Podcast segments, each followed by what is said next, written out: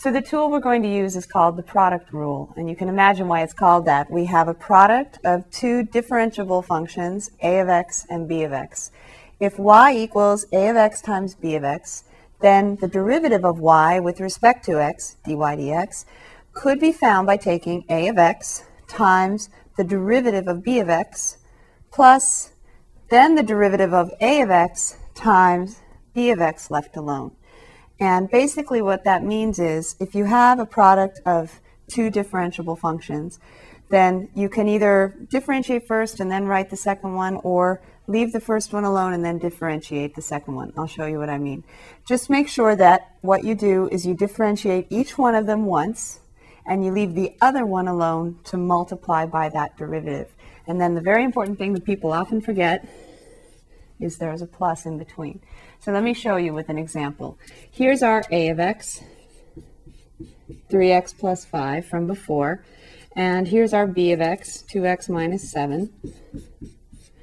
And to help make things more clear, if I differentiate something, I'm going to put it in square brackets instead of in curvy parentheses. So if I want to find the derivative of this, I could rewrite it and differentiate, but I would like to avoid always having to rewrite. So what I can do instead is use the product rule. Now this one says a of x times b prime of x. So I'm going to rewrite a of x exactly the way it was given to me. 3x plus 5, and I'm going to put it in parentheses, keep it in parentheses, times, now I want to differentiate b of x. So I'm going to put in brackets so I know that I differentiated. And the derivative of 2x minus 7, now I get to say 2, don't I?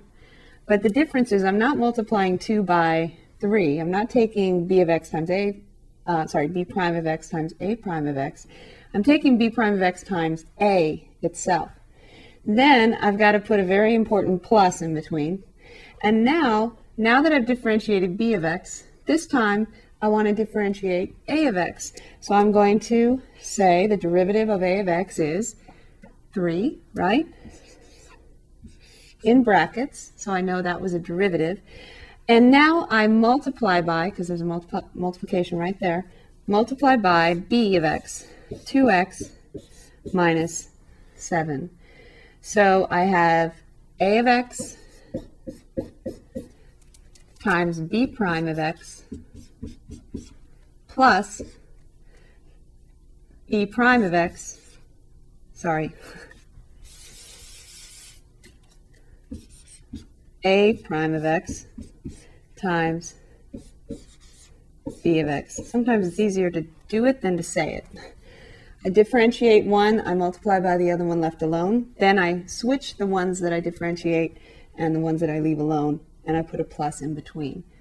So when I simplify now, I have dy dx equals, I do have to distribute the 2 in.